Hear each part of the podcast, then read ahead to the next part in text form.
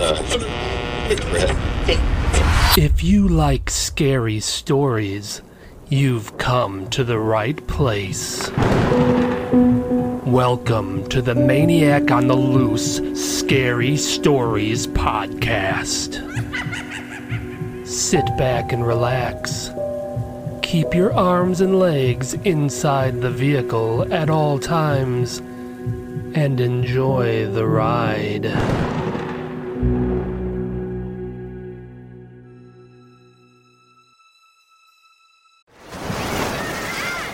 Hear that? Believe it or not, summer is just around the corner.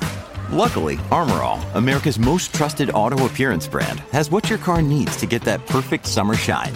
Plus, now through May 31st, we'll give you $5 for every 20 you spend on Armor All products. That means car wash pods, protectant, tire shine, you name it. Find out how to get your $5 rebate at armorall.com. Armor All, less work, more clean. Terms apply.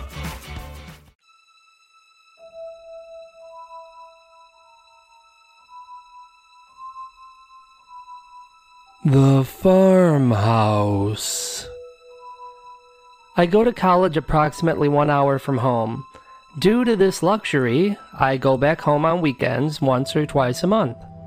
My dad is a worrier and advised me to always stick to the main roads. He said a cute 19 year old girl should be wise and do all they can to avoid getting stranded out in the middle of nowhere. I usually took that advice. Well, Sometimes I did. Okay, actually, I rarely took that advice. I'm not the best driver in the world, and expressways make me nervous. I don't like driving at high speeds, and having other cars zooming past me at 90 miles per hour makes me break out in a cold sweat. I am much more comfortable and relaxed taking quiet back roads when I travel, so I never mentioned to my dad that as long as the weather is decent, I take serene routes. I departed from school on a Friday evening. It had been a beautiful day. The sun was beaming, the birds were chirping, and even though the sky was getting dark, there was a bright, full moon out that made it feel almost like daytime. Thirty minutes into my trip, a monstrous storm snuck up on me. The blackened sky crept over the full moon, casting a dreary blanket of darkness over everything. The wind began to whistle and started to push my little hatchback all over the road. When the rain started, the trouble really began. I swear, it was as though an army of people dumped hundreds of buckets of water on my windshield all at once. My pathetic windshield wipers couldn't keep up, and my vision was a complete blur. This coinciding with the fact that I happened to be on a thin, winding road caused me to go skidding off into a ditch. My passenger side front and rear tires were sunk deep into the oozing mud. They spun and spun when I hit the accelerator, but my car wouldn't budge. I was stuck, and I was stuck good. I pulled out my cell phone. I would have preferred to have called some friends, but none of them were within reasonable driving distance. I had no choice but to call my dad and get an earful that was probably warranted. As I dialed the number, I was notified that I was out of signal range. And there I was, a cute 19 year old girl, stranded in the middle of nowhere just as my father had warned. I sat there for several minutes contemplating what to do. As I looked blankly ahead, coming up with no good plan, I noticed a light blink on not too far away. I stared out for a good minute before I realized there was a house right across the street. Perhaps they had a phone I could use. I jumped from my lopsided car and darted up the inclined driveway toward the house that sat atop a modest hill. It was an old two story farmhouse. The wood siding was dark and weathered from age. The railing that wrapped around the covered porch appeared warped. As I looked up at the roof, which was missing several shingles, I noticed that one of the windows on the second floor had bars on it. It made me wonder if this was some kind of an institution, but it couldn't be. I mean, it was obviously just an old farmhouse. I rushed to the shelter of the front porch, brushed my soaked hair from my eyes, and stepped up to the front door. The door was thick and solid and held a large, intimidating cast iron door knocker in the shape of a wolf's head. I grabbed the big knocker and thudded it against the door a few times and waited.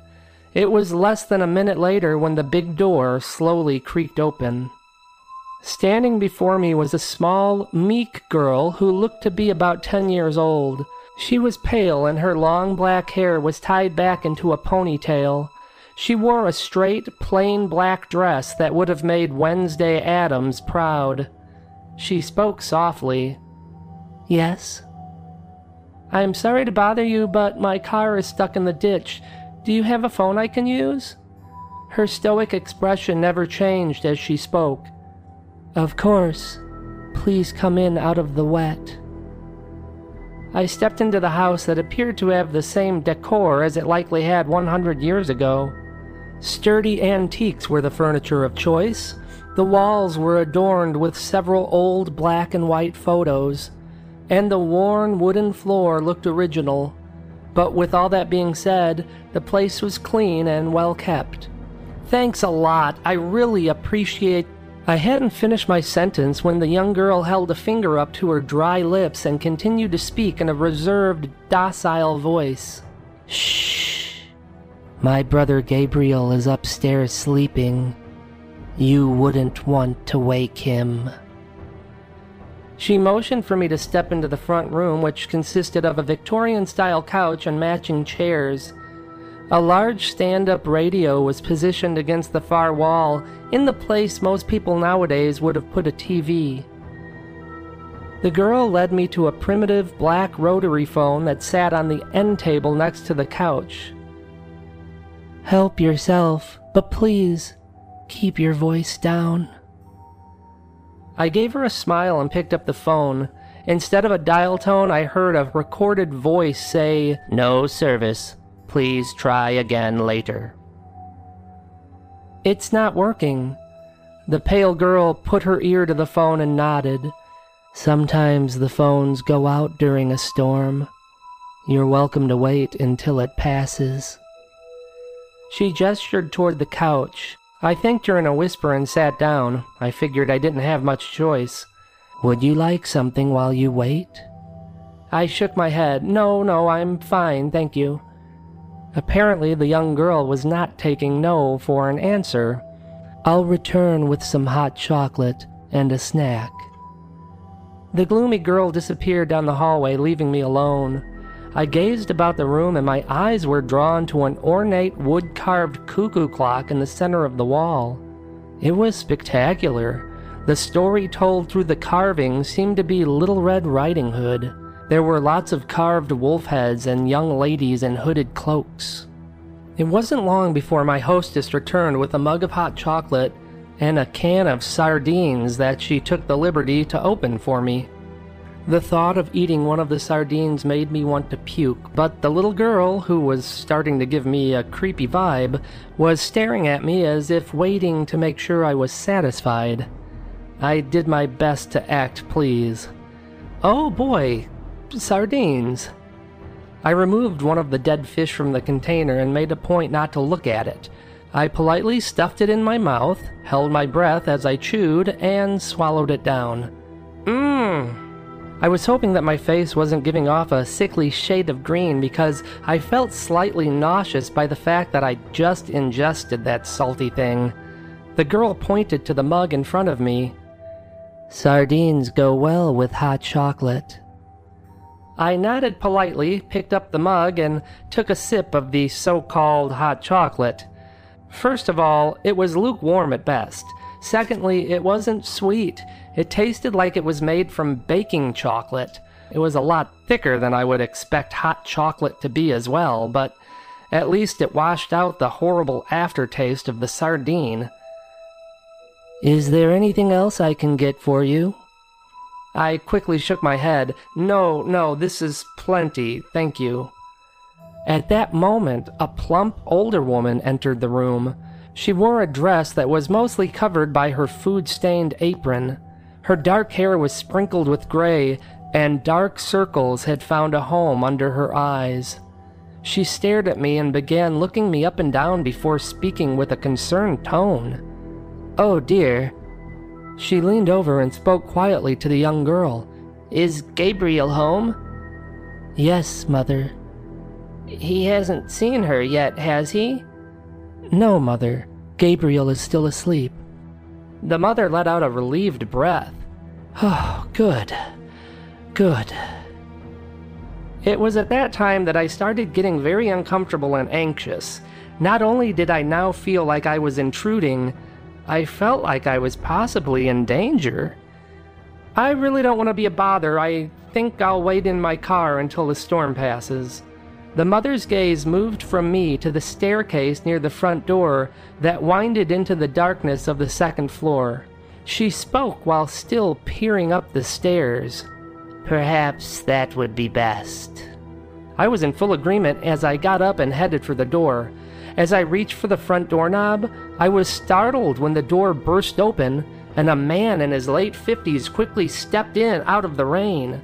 He was wearing an oil stained baseball cap and a dirty lambskin bomber's jacket.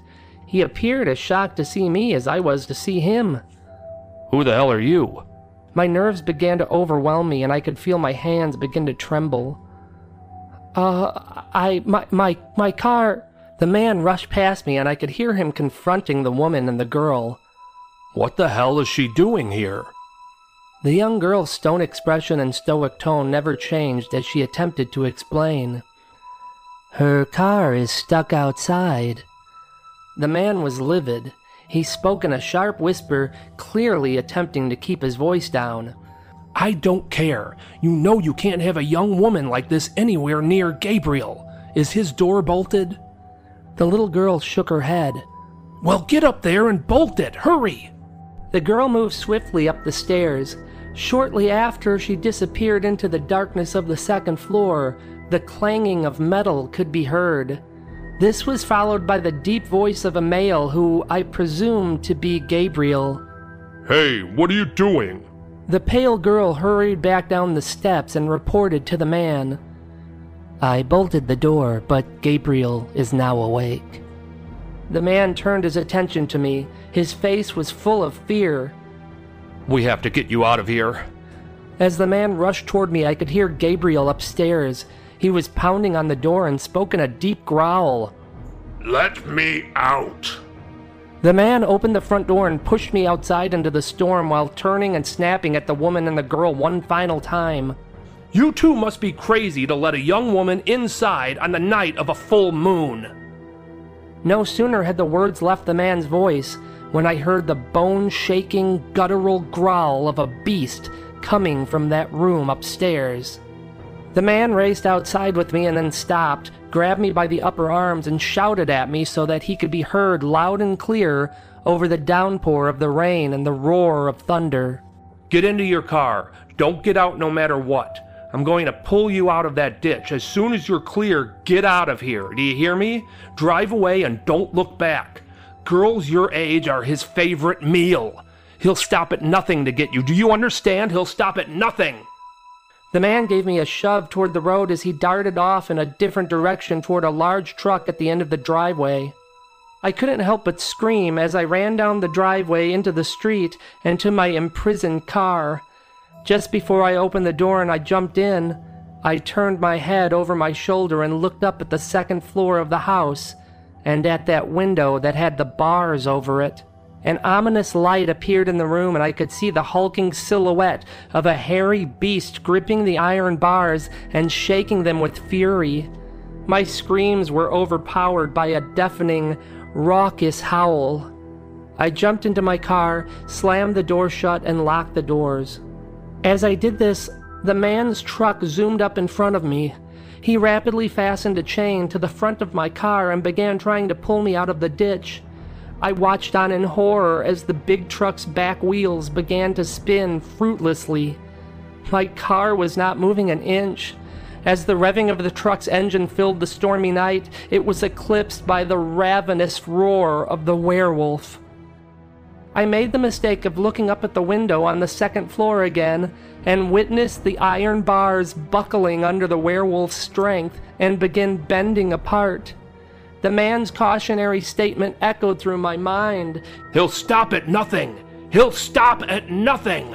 Suddenly, I felt a staggering jolt, and all at once my car was freed from the muck and sitting on the road. The man jumped out of his vehicle, removed the chain, and waved me on. Go, go, go! I floored it toward the full moon that was peeking through a momentary break in the storm clouds and didn't slow down until the booming howl of the werewolf disappeared in the distance behind me.